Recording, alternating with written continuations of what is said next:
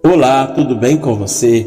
Hoje gostaria de falar sobre Santo Afonso Maria de Ligório, bispo, doutor da Igreja e fundador que dedicou sua vida a servir a Deus e ao seu povo.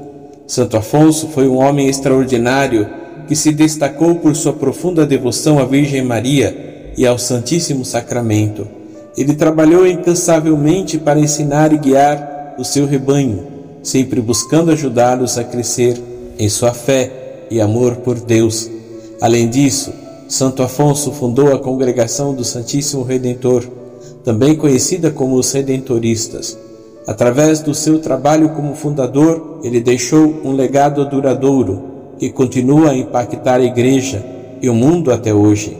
Mas quais foram os principais ensinamentos de Santo Afonso? Ele nos ensinou a importância da oração e da devoção à Virgem Maria.